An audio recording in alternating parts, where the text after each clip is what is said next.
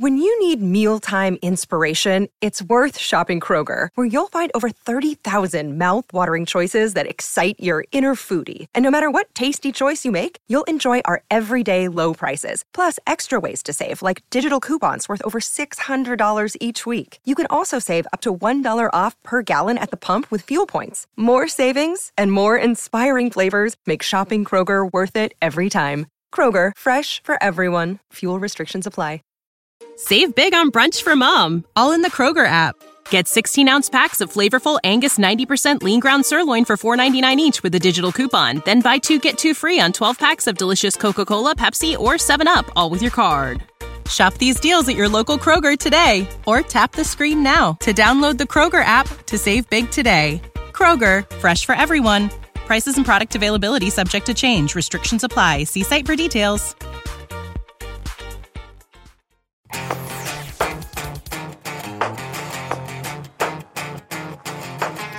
Hey guys, thanks for joining us for the TFL official podcast. It's been a year now, and over that year, hundreds of thousands of you have tuned in to listen and to find out about your favorite cars and trucks. If you're watching this on YouTube, thank you. If you're one of our Patreons, double thank you. And if you want to listen to it as an audio podcast, feel free to tune in to wherever you get your favorite podcast, including Apple, Spotify, you know the rest.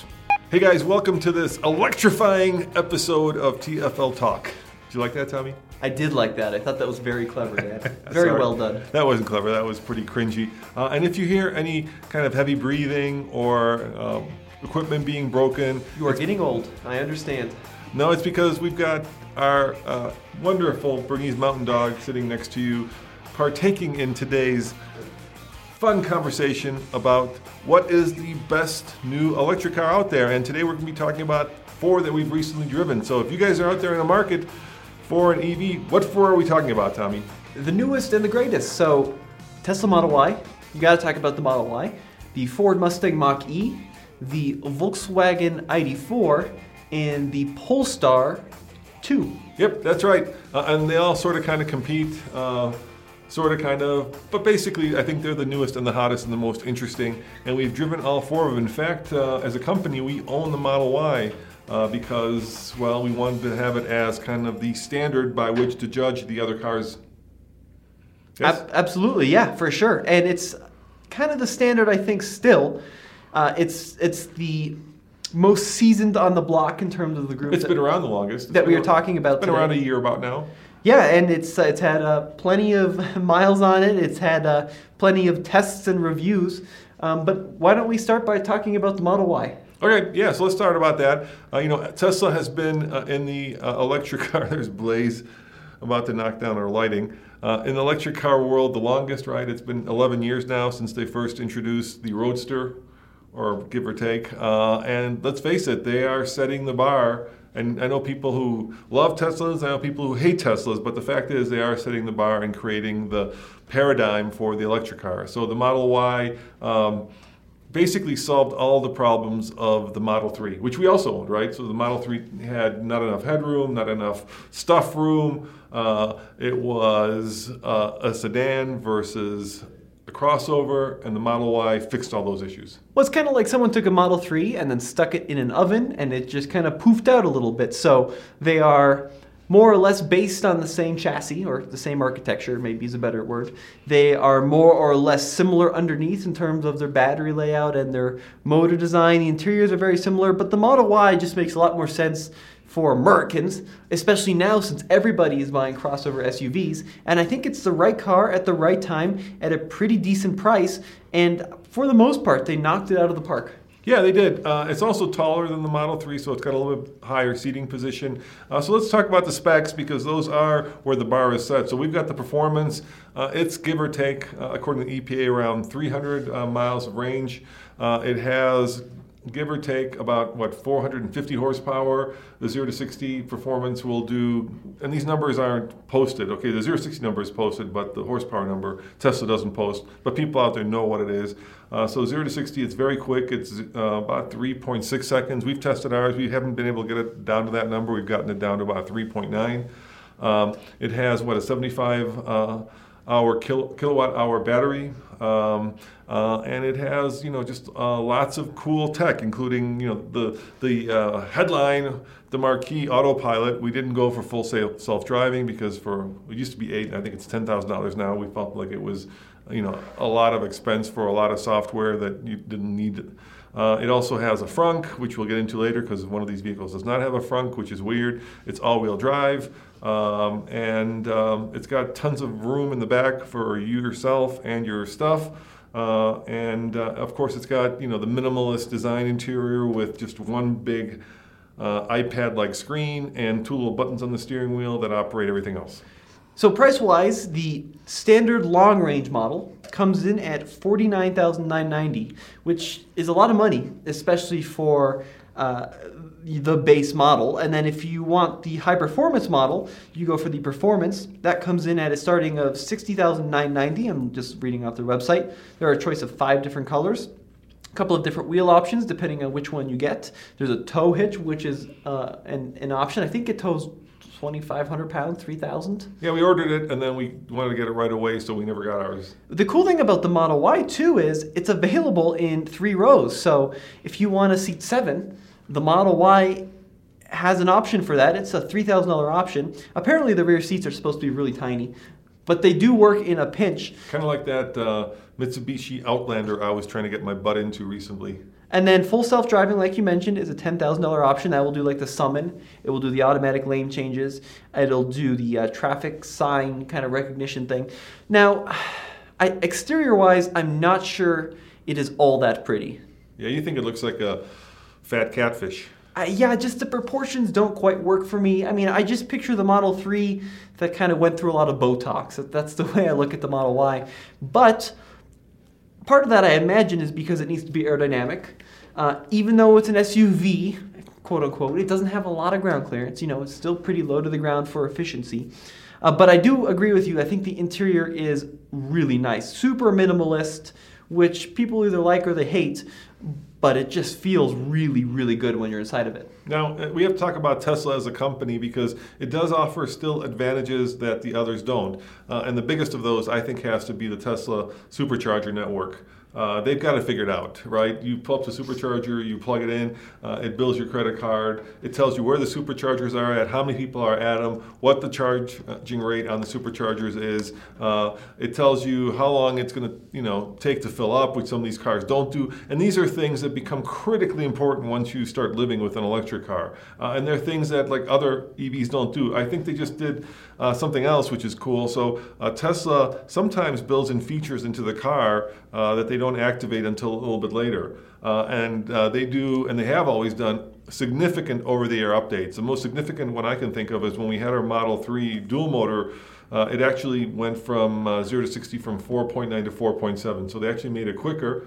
Uh, they also extended the range. Recently, the, the, the, uh, updates to our Model Y have been pretty silly, like just bug fixes, kind of like the stuff you see on an iPhone or a, or a laptop computer, nothing significant. But in the past, those upgrades, over the air upgrades and updates have been uh, free, complimentary, and important uh, and cool uh, and adding functionality. So you feel like you're getting um, things you didn't pay for, and that gives you a, a good. Um, a good sense of uh, like this car is always changing a little bit. And finally, the last thing that it has is it's the only one that is actually store, sold through its stores, right?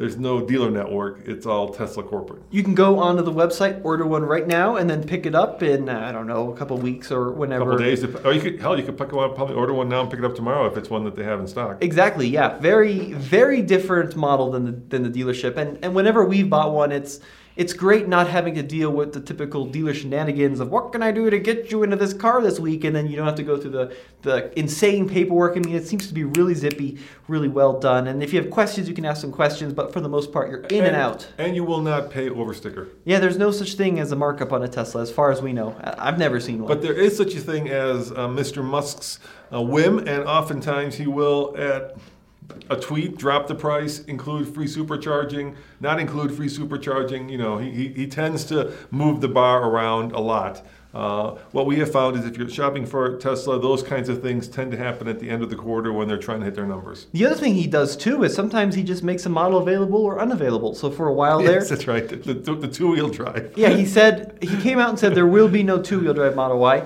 and then for like a brief moment in time there was. You could order one, and then it was like zip gone right off the menu once again. And, and the other thing they do, which is which we've taken advantage of, is they will come to your home or office and fix it. And ours has been kind of problematic. The rear door stopped opening up three times. I'm not sure that the quality is there. Uh, yes, they had to fix the rear door a few times. We had an issue with the heat pump, a valve in the heat pump. Yeah, it stopped. The, the heat stopped working in the car when you were trying to get across Loveland Pass in the winter. Yeah, like four degrees. It was Yeah, not a great not time good. for it to fail. Yeah, ice was building up and it was crazy. Uh, but I mean, it, it does feel like you're driving the future. So the key is interesting. The key's all on your phone. They do give you a backup little like credit card Yeah, thing. that you can use. But for the most part, you just pair your Bluetooth and it's super seamless. I've never had it fail, and the app is incredible. You can schedule service, you can unlock, lock. It works immediately every time. So I would say that out of all those things that we talked about, right, the the dealer network, uh, the way that you charge it, the way that you buy it, uh, the way that it updates itself, all of that I think is the industry standard going forward, and Tesla has it. The only one that Tesla doesn't have, I think, is the build quality. I think I would say that. Uh, both, actually, all three of them, the ID4, the Mach E, uh, and the Polestar 2, are built better than a Tesla. They just feel better screwed together. I also think the range is potentially a little bit optimistic. This is a whole conversation we should have another podcast, but you're exactly right. I mean, I think oh, here- here's what we figured out. Volvo seems to be overestimating their range. I mean, Vol- well, I say Volvo, it's Polestar, right? So Polestar is a spin-off of Volvo. I think Pols- underestimating. no, over. I think that those are over. So p- the range is actually less than than they claim. Oh, really? Yeah. yeah, Interesting. yeah. Okay. So I think Volvo is overestimating. I think Mustang and the Mach E is underestimating Okay. or sandbagging it. I think Tesla is overestimating. Uh huh. And I don't know about the ID4. Yeah, we had it for such a short period. That might, you know, with the way the Germans are, that might be just right on what, what they say they are. Uh, but in general, Tesla does set the bar, whether you love them or hate them. Uh, and speaking of that, Tommy, we've owned ours now for what, almost eight, nine months. Um, what do you love and hate about it? Well, I love the infotainment system. Infotainment system works great. I love the phone app. I think the phone app is great. I love the minimalist interior with the glass roof. Gotta love the performance. Yeah, th- th- that's my favorite part. I mean, you, you can pull up next to any uh, sports car. I mean, almost any sports car, and you will blow its doors off in a uh, crossover, which is crazy. You will. The You will. supercharger network is just the best. Yeah. It's better than any other third party. And I think it's got a lot of room in it. So I think the front is very big and usable. Fold the seats down, tons of space. Huge cubbies underneath the floor in the rear, which are super usable. My dislikes, um, I like the build quality. I don't think the build quality is quite up to par. Although the service experience has been great. has been great. They've done a good job in fixing everything. And Yep. They've done it in a timely manner. Uh huh, absolutely. Uh, I hate how they're all the same. Yes. Every Model I see is like one of five colors and one of two trims, and I just feel like I see myself driving the other way all the It's, time. it's very communist. It well, I mean, it's not a Trabant, Dad. It's Or, or, uh, should I say very early Ford? You can have your Model T in any color as long as it's black. yes, I, I think that's a fair fair way of putting it. And um, I don't like all the piano black kind of plastics. Yeah, that, that's kind of passe now. For a while, that, that was like red hot in the industry, and now it's too much. It leaves fingerprints everywhere. Yes, I, I think that's right. And the, my last complaint is like the range. I just whatever it says, I subtract about 50 miles. If it says 200 miles of range remaining, I'm I, like, I eh. disagree with that, but uh, that's certainly your your opinion. Uh, you know, we do live in a cold and very hilly place, which does affect range. True that. Yeah, that's a that's a great point. Um, but yeah, I mean, I think they they knocked it out of the park with the Model Y. So, so, so here's the thing, Tommy. I think that there is room for the traditional manufacturers, dare I say legacy manufacturers, uh, to Dare you say. dare I say it, to compete with Tesla. Uh, because I think there's a lot of people who have now had Teslas and are getting a little bored of them. I think there, there's a there's you know a marketplace of relatively wealthy people who would be open to like you know a Porsche that wasn't 170 thousand dollars, right? That's the problem with the Taycan.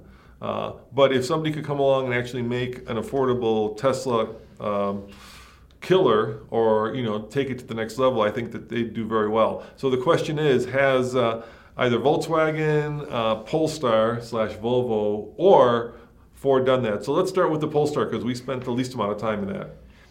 well, Polestar is also doing something kind of funky with their dealer slash store network. Can you explain that? Yeah, so what we think, and Polestar, I, I, I, think will not admit this, but what we think happened. So Polestar started out as kind of think about the way AMG used to be a performance uh, variant of Mercedes, and the Mercedes bought them, brought them in house, right? They were like a race team, and they made them in house. Uh, they built performance, and then they became like its own separate kind of sub brand under Mercedes. And that's the same thing with Polestar. Polestar was like a racing team that Volvo bought, brought them in house, and then they spun off uh, as its own separate electric brand, which is weird because the Polestar 1 is a hybrid, so maybe it's kind of electric.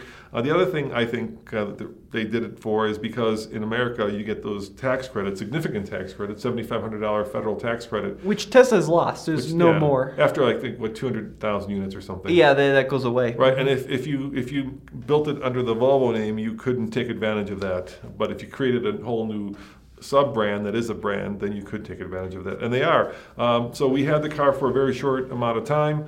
Um, uh, you know. I still don't. I still don't understand, and I've been explained it many times, and my IQ is just too low. But it's very confusing because they don't it, have any dealers. Yes, it, and it's not a Volvo. Like it is expressly, it does not say Volvo on it. The, the, re, the Recharge, the XC40 Recharge. That is a Volvo. That's built on the same chassis. Underneath it's the same, right. but the Polestar is like they're very adamant. This is not a Volvo. But it feels very Volvo-like. It does feel very Volvo-like. And you know the, the, the head designer of Volvo is the CEO of Polestar. And where do you get it serviced? At a Volvo dealership. Uh, yeah, I mean yeah. it's so. So, so, it's crazy. The way you buy it is uh, you actually go online, you set up a test drive, and if you live in like big metropolitan cities, you might have a pop-up store. Okay. Or if you don't, then they will bring it to you for a half-hour test drive. Yes, which is what we did. Which is what we did, uh, and then you get to uh, test drive it, and then you buy it, but uh, it's still being sold through the, the Volvo dealer franchise network. It's not being sold through the company like the Teslas. I don't really. Okay. Anyways, if you can buy one, let's talk about what. If you can like. buy one, yeah. yeah. So, so if you can buy one, you know, uh, like they're very Volvo like. You know, I mean, it, it's it's you know, the, the the the thing has very environmentally. Uh, conscious interiors, right? You vegan. Vegan. You can get vegan one interior, leather free. Uh, the colors are very, it's very minimalist, it's very Swedish. Uh, its operating system is based on Android, uh, which is a good thing, I think. It's, it's very slick. Yeah, the IP is. Oh, by neat. the way, the IP in the Tesla is still the best. Yes, I agree. I think I think that's its own thing too. If I could spend a couple days with the Polestar, I might change my mind. But initial impression was that the Tesla was a little better. So the big thing I I don't really understand what this Polestar is because you look at it at first and you're like, well, it's a car, it's a sedan. But I was talking to Alex Dykes from Alex on Autos, and he said, well, the Polestar actually has more ground clearance than my Mustang Mach-E, which is an SUV. It's got a fastback, right? It's got a It's like a Kammback. Yeah, yeah I mean, it's, it, lift back. it's not a trunk. Like the whole thing goes whoop. It yeah, so it's like a lift back yeah, I just I, they need to figure out is is it an SUV? Is is it a car? Is it a hatchback? Is it a? It is very comfortable. Crossover. The seats are very good. Yeah, so it's very comfortable. Uh, you know, it, it's like if you took Volvo to the next generation, that's what it feels like, right? It feels like if you wanted to kind of go one step beyond what Volvo is, this is what it would look like. Uh, the controls are relatively intuitive. Uh, it's got some pretty funky stuff in it. The funkiest is it's got a glass roof like the Tesla, but they actually take a little light and they shine the little Polestar, which by the way is not a strip club, even though a lot of people think about that. It is the North Star. So they shine a little star onto like the glass roof right in front of the driver there, where kind of above the rearview mirror, which is kind of funky. Uh, and then of course, um, you know, it does most of the electric car things, which I like. So it does one car, one one one foot driving. It's really an accelerator pedal. One pedal driving. Right. It's, yeah. It's, I guess it's an accelerator, not a gas pedal, right? So you can, you know, drive it that way without ever touching the brakes. Uh, it is relatively quick. You know, do you have the zero to sixty on it? I do. I think it's four point eight. Yeah, uh, four point seven. Um, so two electric motors, just like the the Teslas. One on the front, one on the rear axle. They're saying the total power output is four hundred and eight horsepower. The torque is four hundred and eighty-seven foot pounds, and the range is two hundred and thirty-three miles with a seventy-eight kilowatt hour battery. But there are some problems. Uh, and these are pretty significant problems. The, the, let's just start with the, the Mach-E problem. It's expensive, Tommy. Yeah, so starting is uh, fifty nine nine. Sixty thousand. There's also, confusingly enough, there's a performance model which doesn't give you any additional performance. It gives you like Öhlins, shocks, yeah, it gives you Öhlins. Brembo brakes, but for most people, they're not going to feel that driving around every day. I, I thought it was decently quick and decently sporty. We didn't have the Right. Öhlins; it was just a normal one, but it was nothing that you would be like, "Wow, this is this is incredible." It was it was good for a gas car, very good for a gas car. But in terms of coming out of a, any Tesla, even like a dual range, dual motor Model Three standard deal, uh, it's not going to feel that crazy. And, you know, we could get into like which of these has the best, most responsive steering, which has the best, most responsive brakes, but you know, they're all crossovers. And so, you know, we don't judge them as that. The, the most um obvious thing you can judge them on is how quick they are, and the Tesla is by far the quickest. If you're looking for a sporty car with, you know, nimble ride and precision like steering, none of these are going to do it for you. Yeah, I, I mean they're more like, especially especially the Polestar and the Tesla. Um, I've been listening to a lot of EV podcasts that say they're not luxury vehicles, especially the Tesla. Like the Yeah. Tesla's not a luxury. I consider it a luxury vehicle. I think it's got the amenities and the quality. Well, I mean not say quality. The amenities and the materials. maybe the design. the design of a luxury car, yeah. Yeah. and I certainly think that the Polestar falls into that same luxurious, like BMW, Mercedes So- category. So, I said there were two big problems. The first one, of course, is it's expensive, uh, and the second one is the back seat. the back seat is pretty useless. Yeah, it's pretty tiny back there. Uh, uh, you know, once again, if you're going to have a crossover, and you know you're going to have uh, customers who are buying it because they want to put their stuff and their family and their friends in it, make the back seat usable. And in the Polestar, I'm 6'2", and I'm granted a little bit taller than most, but I would not be comfortable back there for anything but like a short trip over lunch. I completely agree. Yeah, it's not really that no acceptable. legroom, no headroom. No, I was not. I was not impressed with it in terms of the back seat room. Um, I think the build quality was very good. It felt very well screwed together. Cabin noise in the quick test drive we had was good. The Google IP system was awesome. I think it's got that Ask Google thing too. Yep. Um, the instrument cluster was fully digital. That looked nice. The whole the whole car though felt pretty cramped. I mean, the Tesla feels very airy. The Polestar feels like you're putting on a coat, right? The Tesla's like you're you're walking into a stadium. The the Vol, no, not Volvo. The Polestar is like you're putting on a big jacket. Yeah, and now there's another metric that we're not talking about, and there's a specific reason we're not talking about it, and that is, of course, charge rates. Or, in other words, how big is the hole that you can pour electricity into the car? uh, and each of these vehicles will have a different charge rate. Uh, but there are two things when it comes to charge rate, and if you're an electric car guy or gal, you'll understand these, right? First, it's how, many, how how much power you can shove in the hole and how fast you can do it, and then for how long you can sustain that, right? Because um, let's say you've got a maximum of 150 um, Kilowatts. kilowatts that you can put in, which is you know a big number. Some of the Teslas go up higher than that now, but 150 kilowatts uh, that you can put in. How long will the vehicle sustain that? And you know because look, you can get most of your charge in the first 80% of the battery, and after that. That, that chart severely goes downhill, but even with most electric cars, you'll be at 150 at the start of that charge if the car is almost empty, and then quickly that that graph goes down, and so you're putting in less electricity or less power the longer you're charging it. Now that's how it all is supposed to work. But we've owned electric cars now, and we've had a bunch of them, right? We've had the Model 3, the Model X, the Model Y, uh, the um, i3? i3, the Smart EV. Um, and what we have found is that this is a very complicated process because there's a handshake that has to happen between the car and the charger, and each charger is different. Uh, and the state of the battery is, is comes into play. You know, how warm is it? Is it conditioned? And most of the time, these numbers are marquee numbers once again that the manufacturer says, but that in the real world are meaningless. Uh, It- It, never happens. And I've never, even in Teslas, I've very rarely seen the, the max numbers going in. realistically, the the whole charging not at home thing Is a pain in the ass. and it's not it's not something that I think most people are ever going to do.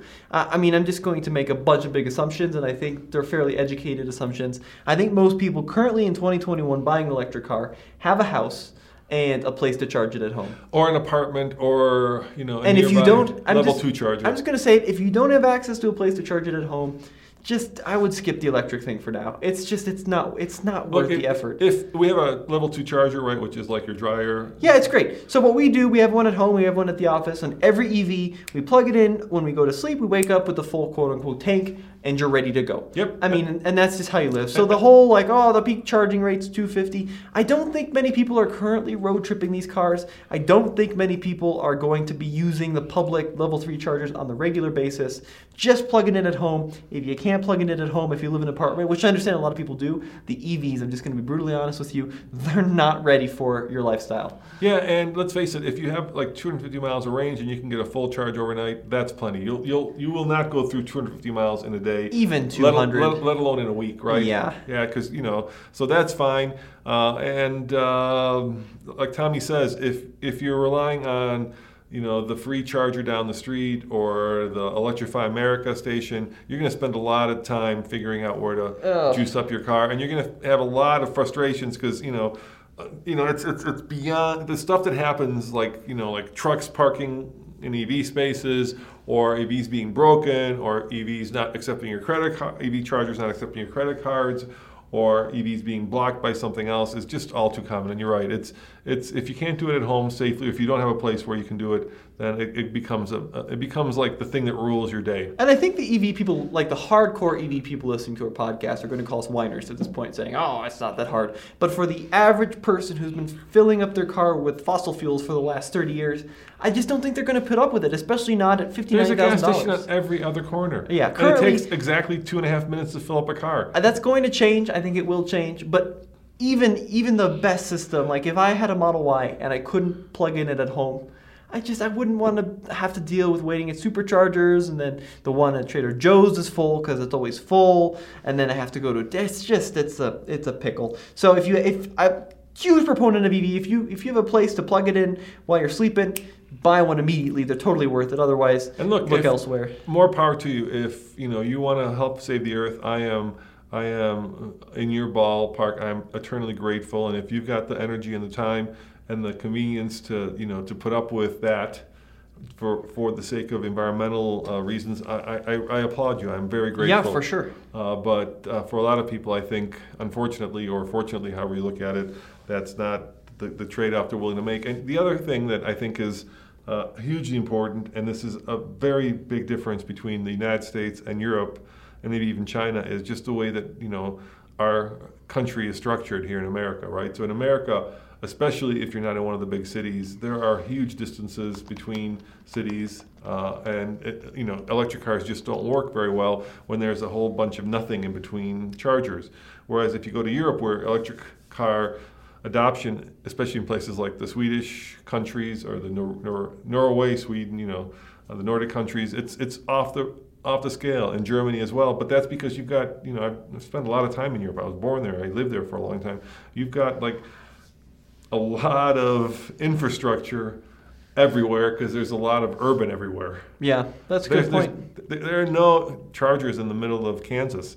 There are no chargers in the middle of Nebraska. There aren't, except for maybe you know a couple superchargers built out by Tesla along the highway. But you get off the beaten path. There's no way you're gonna you know charge up your car. It just doesn't exist right now. Hmm. Yeah, it, it's a very good point you're making. Well, let's let's get back to talking about cars. I Okay. think- I All right. mean- So let's go to the next one. yeah, so the Mustang Mach E. I'll save that for the end.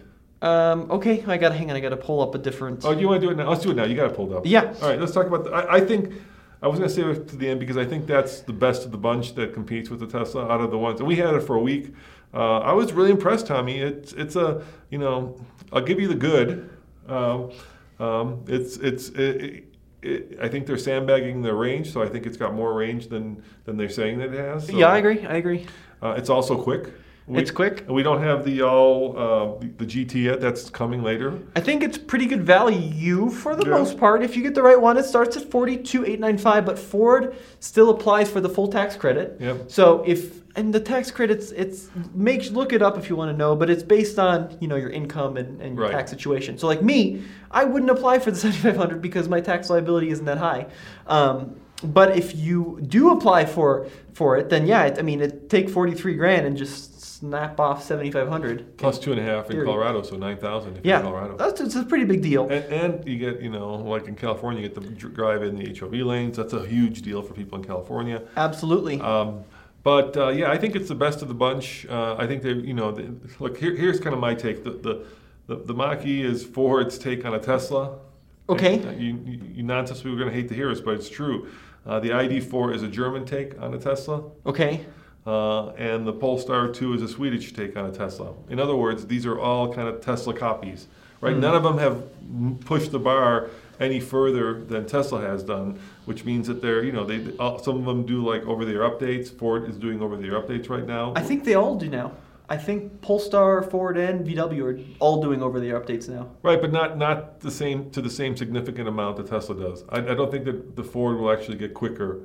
We'll see. We'll it would be cool if it did. It would be Anyway, cool uh, style-wise, I think the Ford is a little ungainly. You know, I mean, I wish they hadn't called it a Mustang. I think that set the bar in the wrong direction. If they wanted to make an electric Mustang, they should have.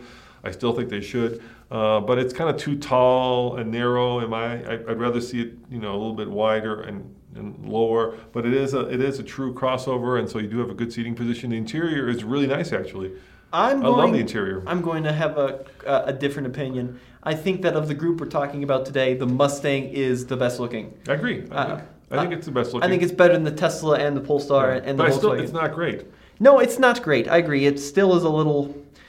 So there's a thing in the industry called compliance cars, which Right. are like 10 years ago, California. It's a long story, but car basically foreseen the creation of these converted gasoline cars. California. Yeah, California. And um, uh, Ford had one called the Focus. Yep. And then apparently they were in development of another one after Focus the EV, Focus, yeah. which was yeah full ground up EV. And then they scrapped it allegedly, and they created the Mach-E, which is supposed to have soul and character. And I think it's better than pretty much every other crossover on the market. But the tires are still too thin. It doesn't kind of have that cool command position um, of like a sports car. And it's just I agree, it isn't a Mustang. It doesn't make you feel like No. you're driving a Mustang. It's just it's a totally different experience. If they had just called it Mach-E, there would have been no issue with with any of this. I mean, it's that Mustang that all the the, the enthusiasts are all hung up on, including myself. I have a hard time seeing past that. And, I, and here's the crazy part. This makes no sense, but it is true. Um, unlike the Volkswagen ID4, which actually created the Electrify America charging network because of the Volkswagen Dieselgate scandal, you can actually, with the Mach E, have a pass to use that network without actually having to use a credit card. So, Yeah. So you, it's crazy. So Ford is actually accessing Volkswagen's network in a much more efficient and effective way than the Volkswagen itself is, which I don't understand. That's that's beyond belief for me. And what we mean by that is it's something called plug and charge. Yeah. So like Tesla, you just get get out, plug it in, and it builds your account remotely. Ford is doing that in partnership with Electrify America now as well, where it builds your account. Uh, just plug it on in, and you're ready to go. But but Volkswagen, who created that network, isn't doing it.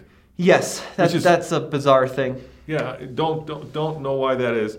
Uh, the other great thing about the Ford is it's got the latest version of Sync. Sync. I think it's Sync Five, right? We're up to Sync Five now. So this is, I think, definitely where the Tesla influence comes in. I Yeah. mean, it's just like the Model Y. You primarily have one screen in the middle that has every control. There's hardly any hard buttons. There's a volume knob, unlike the Model Y, which is a good thing. Which is cool. It's built into the screen actually. But navigation, climate control, radio, it's all in this one central area. And they did they did take the iPad and they did turn it the other way from a Tesla. So with a Tesla, it's horizontal. With the Mach-E, is vertical.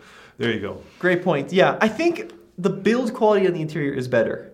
Yeah. Um, I, I mean, everything just feels much, much screwed together, much better assembled, is what I and, mean. and like and like the Polestar and uh, like the Tesla, there is a small frunk.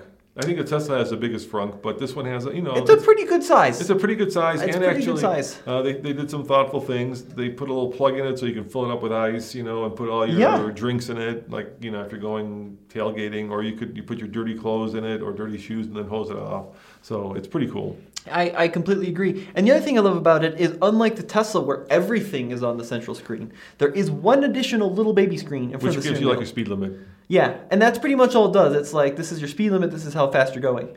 Uh, and that's great. It has three different drive modes, which I think are pretty silly. They don't feel all that different. the names are hilarious. There's, uh, I don't remember, I just remember the one. There's Unbridled, which is a unbridled, which is a fast one. Yeah, it's a Mustang. Get it unbridled. And it turns everything brown for some reason. I, maybe it's, they were like, you know how when color you, of your pants. you know when you put like a uh, like a GTI in a sport mode, everything goes red. And well, it's pretty quick. I want to say it's under five, but it's not like it's not tunnel vision quick like the Tesla. no. And I uh, the seats are the best seats I think I've felt in the industry. Yeah. Um, but I will say it isn't. It does not feel like a Mustang in the twisties. It feels very heavy. Now the the Tesla's You a really you can feel the weight of the batteries. yeah, the Tesla's a really fast steering rack, so it just like darts Right. in and out. The Ford is very refined, but it, whew, I mean, you feel the weight. It's it's a it's a chunker. It does have a you know a pretty good sized back seat. Good sized back Not seat. as comfortable as a Tesla, I think. I think the Tesla's still bigger, uh, but the Ford does have a good sized back seat, so you don't feel like you're in a penalty box. And the you know in the back area behind the seat is actually pretty generous as well. And while I'm on the Ford website here, let's talk about the different trims and configurations because I think this is the most kind of customizable of them when it comes to how you want to order it. So uh, at the base entry level, you've got rear wheel drive and a small battery, which is rated at 230 miles of range. Uh, and then you can get the small battery and all wheel drive. Or if you want, you can step up to the big battery, and then there's all-wheel drive on the big battery as well. So tons of different options. The one we had was a small battery with all-wheel drive. Yeah. And the EPA rated range was 205 or something. We got more.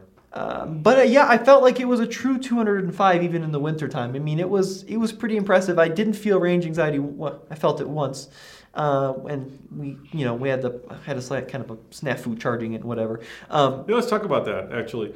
Um, so here's the thing, right? Uh, we were unable to. So we have a level two charger at home uh, that is a juice box, yeah. which just plugs into an outlet that it, you know you can plug your dryer into, basically, right? And yeah, we use it to charge everything. I mean, Yeah. we i3s, the Teslas, it works across the board. So the, the easiest way to charge the Mach E would be just to plug it into the Mach E because it's the same.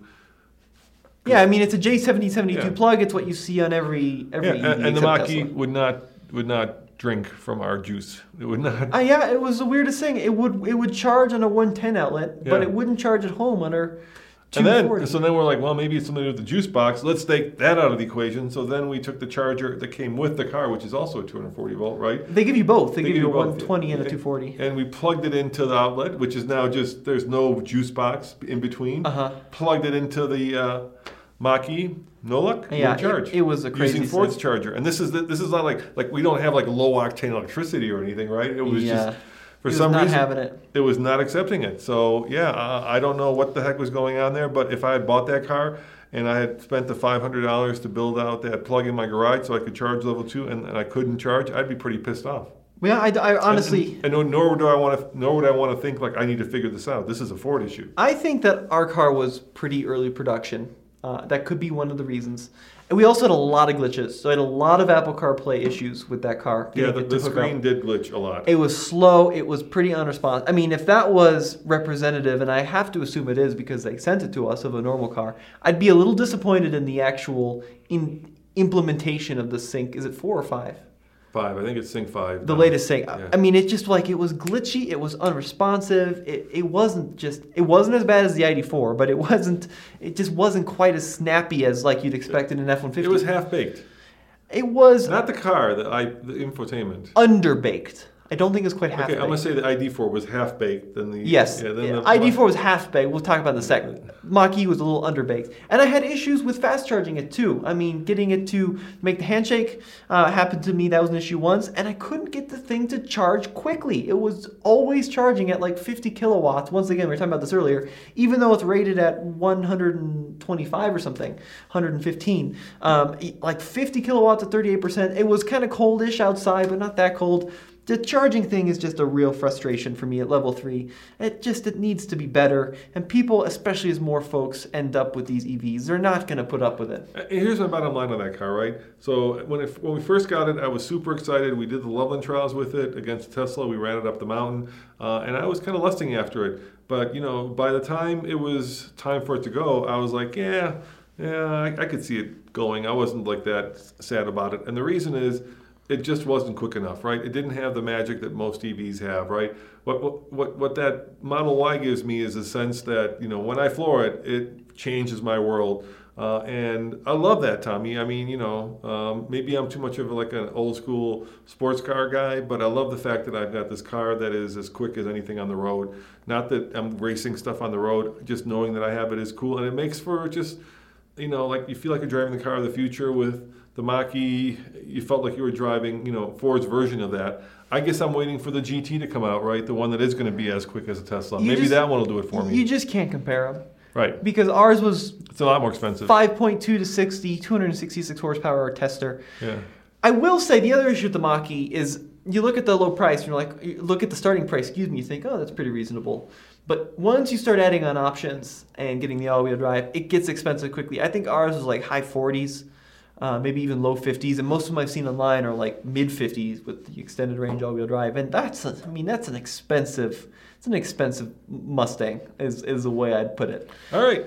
Well, shall we move on to the car that's behind me? Uh, the last car that we just had, uh, which is the Volkswagen ID4. Now, I, I, said something about it that, that you might find uh, a, a, bit interesting, and I said it was kind of half baked.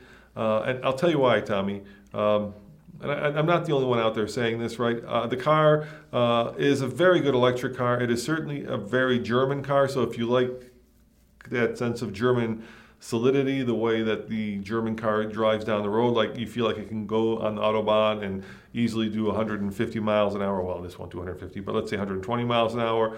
Um, it has all that, but it doesn't have a frunk. And I'm like, I never understood that in like the Leaf. Why does it not have a front? Right? There should be nothing in the front except more storage. It just feels like the engineers um, weren't um, weren't weren't you know given enough time to completely bake the thing and make it as much of an electric car as possible. So, okay, I can picture Volkswagen's response in yeah. my head right now. Yeah. Volkswagen will tell you that they're not targeting the Tesla buyer they're targeting someone who owns a RAV4 right. or CRV, uh, someone who's coming out of a gas I disagree. car. And they'll tell you that someone in a CRV will never pop that hood in their entirety of their ownership. They buy it new, they bring it to the dealer, they never look under there. So why would they do the same with the ID4?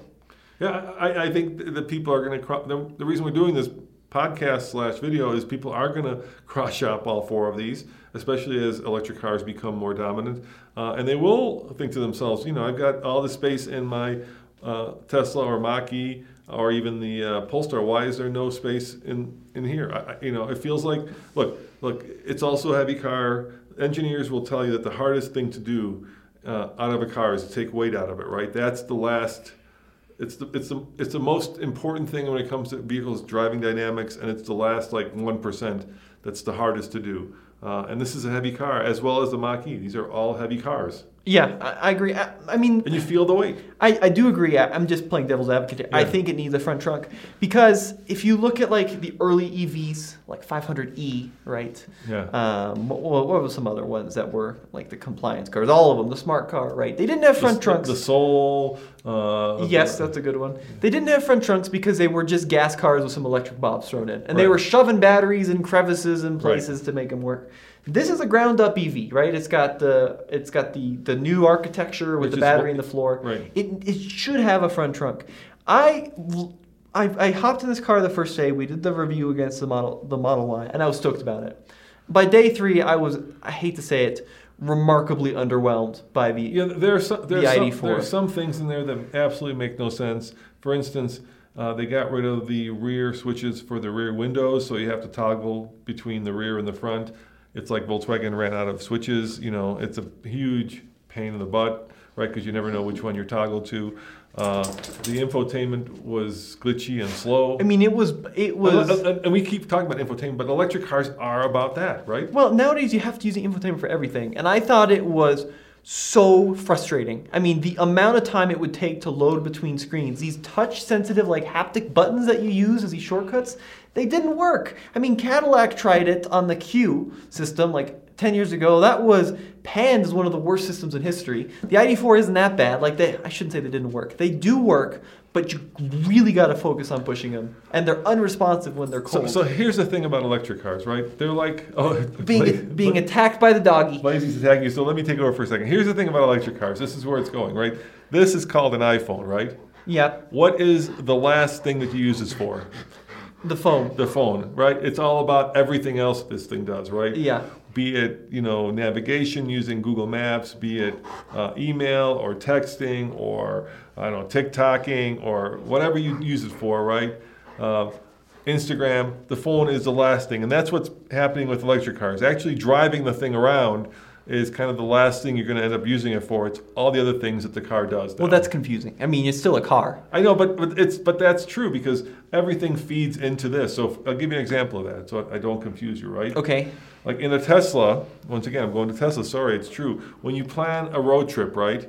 it will actually uh, do it in a smart. It will do it in a much smarter way than you can. Like with a traditional car, you would drive as far as you can, run out of gas, fill it up, drive as far as you can. For the most part, run out of gas, fill it up. Right.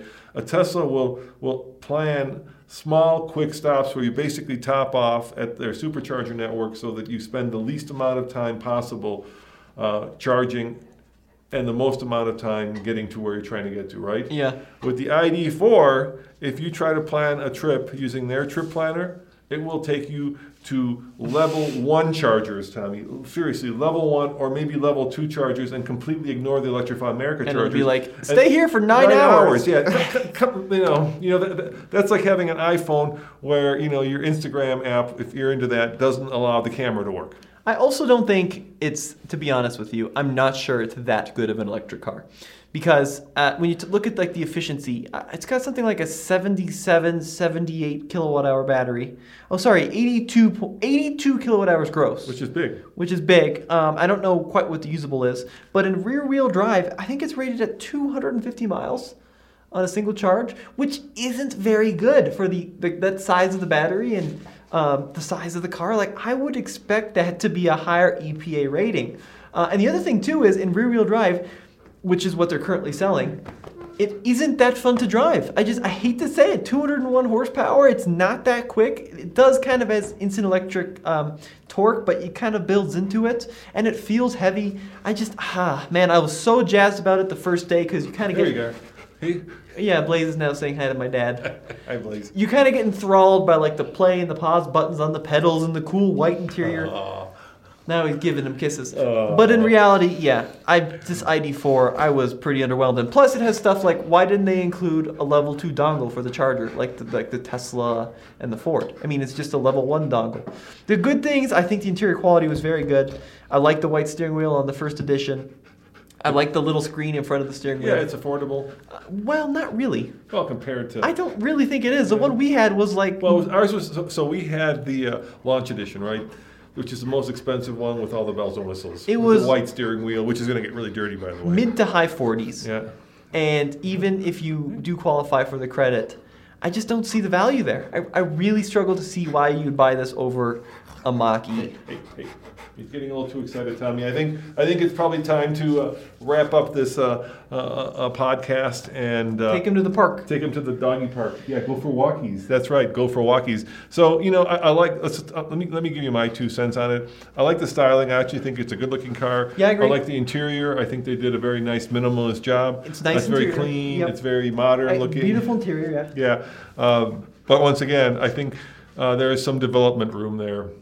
It's very heavy. Uh, the, the, like I said, the, the use of the battery seems to be not as efficient as some of the other cars, uh, and um, and the infotainment is, yeah. Once again, you you you think you think that here's the thing. He's eating, oh, he's eating you now. Here's the thing, right? Car companies are really good at building cars. Uh, I'm not sure they're that great at actually writing software. Uh, and, and electric cars really are about software in a lot of ways more than just writing code. I'm gonna just I'm gonna give them the benefit of the doubt. Yeah, let's give them the Wait a couple of software updates, maybe it'll get better. Yeah, uh, and and I got a bad feeling, right? Because Tesla has all the buzz right now. I got a bad feeling that all of these cars, except for the Tesla, are going to depreciate very quickly. Teslas don't Yeah. depreciate. I think people think to themselves, "Why should I buy, you know, yesterday's tech when I could buy today's tech?" Right? Which is really what you're getting when you buy an electric car. Well, Kim Kardashian has a Tesla, I bet. yeah, That that always makes the, uh, the that everyone my age, like like the millennials who don't care about Yeah. driving, Tesla's like the hottest thing. Yeah. I think that's part of the reason they, hold their value so well. So, uh, you know, I, I think you're going to see dual markets happening, uh, differences in China, in Europe, in here. I think there's going to be a lot more adoption uh, in Europe. I think people are going to jump on that bandwagon much quicker, and that's because I think it's easier uh, there. Uh, they also have a lot more choice right now. We you know we're talking about the four major new cars that kind of compete, but there are more coming, right? Yep. Uh, you know, it would have been nice if GM had invited us to go drive the uh, Bolt. The Bolt. Um, I'm talking to you, GM. If you want to be part of these, this conversation, uh, then you gotta, you know, you gotta let us drive the thing. Uh, and there are a lot more coming. It's not just this, right? Uh, and of course, there are electric trucks coming, which we've been saying now for two years. So I'm starting to doubt myself on that. Uh, we'll see how they do in comparison. Um, uh, but yeah, you know, I, I, look, my bottom line, Tommy, is right now, somebody could do really well if they could build and design an electric car that would truly be the people's car. Yep. I'm talking about a car that's maybe 25,000, Yeah, that goes 200 miles. that goes at least 200 miles. That's what that's what the Bolt is trying to be. I mean, that's like the Bolt what, is like mid-twenties? 36, 38,000 dollars at a dealer. I think the new one starts at 26 or something, doesn't it? I think it's pretty affordable. the new one, but the, but basically the new one they didn't update it. They just changed the styling around a little bit. And Well- and the other problem with the Bolt, Tommy, is it's too small. The Bolt is like a compact car. Uh, no, it starts at uh, EVs. Uh, looks like 30s.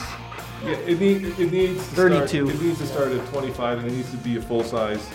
It can't be a compact little car. All right, I think he's got a poop. Okay, all right, let's go take him. Let's go get him pooping. We'll get you outside. Yep. Thank you guys for joining us. We've got dog issues. We're having we're having a catastrophe here, so we'll see you guys next time. Take care. Bye. All right, ladies, Let's go. Let's go. We'll go. Come on, let's go outside. You wanna go poop? Let's go wanna poop. Come on, let's go. All right, we'll take it to the park. All right, bye. Bye, guys.